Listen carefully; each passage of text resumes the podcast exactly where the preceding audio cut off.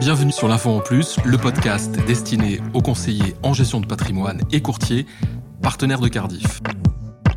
On a déjà dit beaucoup de choses sur la loi Pacte et particulièrement sur son volet retraite euh, qui a eu un véritable impact sur l'activité des conseillers en gestion de patrimoine et des courtiers. Mais en ce début d'année, il nous a semblé important de revenir sur certains points qui méritent encore un peu plus d'explications. Donc pour en savoir euh, un peu plus sur la portabilité, sur la fiscalité ou sur les transferts d'un contrat d'assurance vie vers un, PER, nous avons demandé aux spécialistes de la question euh, chez BNP Paribas Cardiff, c'est-à-dire Pascal Lavielle, de revenir au micro de l'info en plus. Bonjour Pascal et merci euh, de revenir. Alors Pascal, euh, nous allons commencer cet entretien en abordant le volet fiscal. Et comme toujours, il faut distinguer euh, ce qu'il va se passer en cas de vie et en cas de décès. Alors déjà en cas de vie, euh, est-ce qu'il y a une différence entre un TNS et un particulier? La fiscalité du PER doit être distinguée en fonction des compartiments. On a trois compartiments. Le compartiment 1 qui concerne les versements volontaires, le compartiment 2 qui concerne l'épargne salariale et le compartiment 3 qui concerne les cotisations obligatoires euh, de l'employeur ou du salarié. On va s'intéresser ici plus particulièrement au compartiment 1 qui concerne les versements volontaires. Donc euh, pour les versements volontaires, euh, on aura premièrement, à chaque versement, le choix d'opter pour une déductibilité ou non-déductibilité. Donc on peut très bien décider que ce ne sera pas déductible. Si jamais on n'opte pas pour la non-déductibilité et qu'on souhaite que les versements soient déductibles, là, à l'entrée, il y a une différence entre le particulier et le travailleur non salarié. Pour le particulier, ce sera les seuils de déduction euh, que l'on avait à l'identique de celui du PERP. Et pour les travailleurs non salariés, ce sera exactement le même seuil que l'on avait pour les contrats Madelin. Tout simplement, on a repris les mêmes articles fiscaux qu'on a étendus au pair en fonction de la qualité du souscripteur, particulier ou travailleur non salarié. Une, fois qu'on a vu la fiscalité à l'entrée, cette déductibilité en fonction de la qualité de celui qui verse, euh, il faut regarder à la sortie. À la sortie, le traitement fiscal est commun entre le particulier et le travailleur non salarié. Donc la sortie va être simplement distinguée entre euh, la sortie en capital ou la sortie en rente. Si je sors en capital, euh, je vais devoir distinguer ce qui correspond à la reprise des versements et ce qui correspond à la valorisation. En ce qui concerne la reprise des versements, j'ai bénéficié d'une déductibilité à l'entrée, donc à la sortie on me la reprend, donc à hauteur de ce qui correspond au versement que j'ai effectué sur le PER, on le réintègre dans le barème de l'IR. En revanche, au niveau des prélèvements sociaux, je n'ai bénéficié d'aucune déductibilité à l'entrée, donc ce sera exonéré de prélèvements sociaux. En ce qui concerne la valorisation, celle-ci est traitée tout simplement comme un produit de placement, c'est-à-dire qu'elle sera soumise à la flat tax, la flat tax de 30%, c'est-à-dire 12,8% au niveau fiscal et 17,2% au niveau social. Et pour la rente, si jamais on opte pour une rente viagère, donc la rente viagère sera soumise au niveau fiscal comme une rente viagère à titre gratuit, c'est-à-dire que l'intégralité de l'arrérage sera intégrée au barème de l'IR. Et en ce qui concerne le social, pour avoir un effet entre guillemets miroir avec le capital, c'est-à-dire une exonération de prélèvements sociaux à hauteur des versements, ils ont trouvé un système qui est d'assujettir au niveau social l'arrérage de rente comme si c'était une rente viagère à titre onéreux. C'est-à-dire que j'aurai l'application d'un abattement de 60 ou 70% en fonction de l'âge du crédit rentier, c'est-à-dire l'application des prélèvements sociaux que sur 30 ou 40%, application au taux de 17,2%.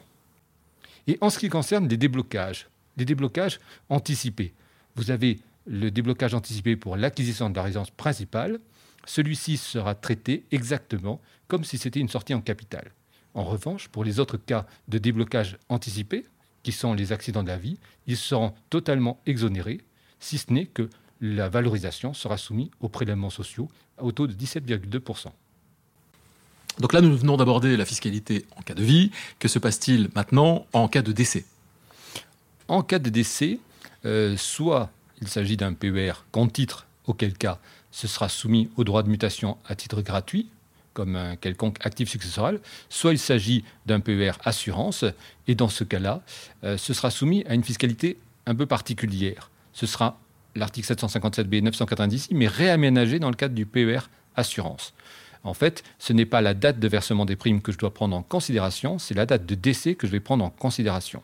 Si jamais la personne décède après 70 ans, c'est la totalité du capital décès, c'est-à-dire prime plus valorisation, qui sera soumis au droit de mutation à titre gratuit, et quelle que soit la date de versement des primes, avec toutefois le bénéfice d'un abattement de 30 500 euros commun avec l'assurance. En revanche, si le décès intervient avant 70 ans, là, ça rentrera dans le cadre de l'article 990i du Code général des impôts, c'est-à-dire un abattement de 152 500 euros par bénéficiaire, commun bien entendu avec l'assurance, et une taxation forfaitaire au-delà. Par ailleurs, en cas de décès avant 70 ans, si le bénéficiaire choisit une rente viagère, il pourra bénéficier d'une exonération si euh, le souscripteur avait versé régulièrement et périodiquement pendant 15 années. Alors Pascal Davier, je voudrais maintenant que nous abordions le, thème de la portabilité, puisqu'on entend beaucoup parler de portabilité dans le cadre euh, de cette loi Pacte et de ce fameux PER. Euh, pour ceux qui éventuellement auraient oublié, qu'est-ce qu'on entend par portabilité? Qu'est-ce qui se cache ce terme? La portabilité, c'est la transférabilité. C'est un enjeu important de la loi Pacte. Euh, Bruno Le Maire a voulu que dans le cadre de cette loi, il y ait une portabilité, il y a une transférabilité, parce que nos carrières sont de moins en moins linéaires.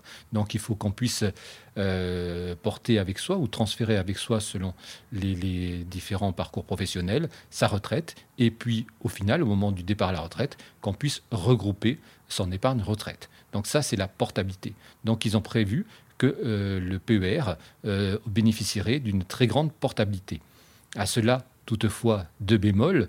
Un bémol concernant le compartiment 3, celui qui correspond aux cotisations obligatoires des salariés et des employeurs. Celui-ci ne pourra être transféré que lorsqu'on ne sera plus tenu d'y adhérer, c'est-à-dire quand on ne fera plus partie des effectifs de l'entreprise.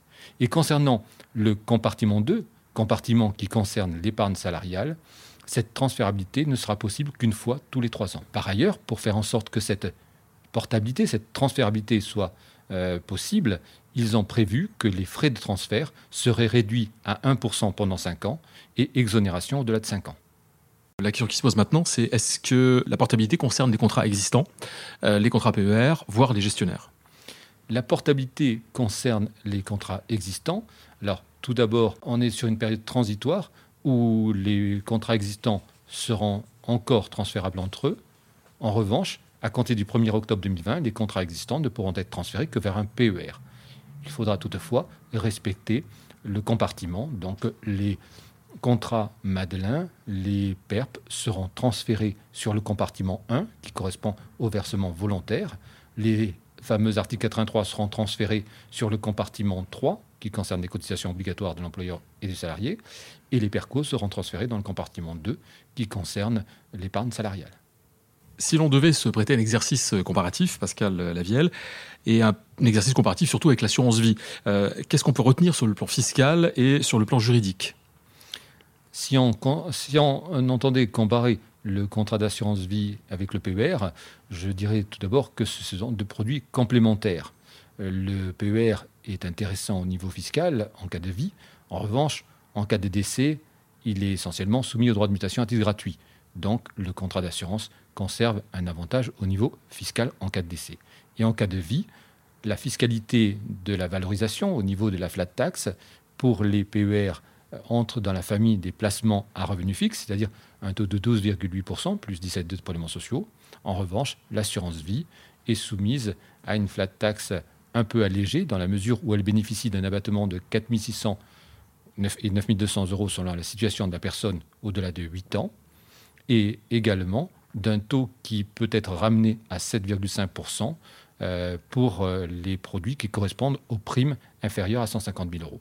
Au niveau juridique, la disponibilité n'est bien entendu pas la même. Dans un contrat d'assurance vie, vous, êtes, euh, vous pouvez procéder à des rachats à tout moment. Il y a une totale disponibilité. En revanche, le PER, c'est pour le départ à la retraite, sauf cas de déblocage anticipé. Pascal Lavielle, nous sommes maintenant arrivés au terme de ce podcast consacré au volet retraite et notamment au fameux contrat PER. Quelle serait votre conclusion aujourd'hui pour ceux qui nous écoutent et qui ne sont pas encore allés sur le PER euh, ma conclusion, c'est que c'est un produit intéressant. Il bénéficie d'une déduction pour les primes, ce qui est intéressant au niveau fiscal, et la valorisation est traitée à l'égal des autres produits de placement. Donc euh, le PER est en l'état un produit intéressant euh, qui est complémentaire aux autres produits de placement que l'on pourrait avoir. en revanche, l'assurance vie conserve bien entendu tous ses avantages. Merci. Merci d'avoir écouté l'info en plus. Si vous avez aimé l'émission, n'hésitez pas à la partager avec votre réseau, à donner des étoiles. N'hésitez pas non plus à nous faire part de vos remarques, de vos questions, mais aussi des sujets que vous aimeriez aborder sur l'info en plus. Vous pouvez nous retrouver sur LinkedIn et Twitter sur les comptes Cardi France.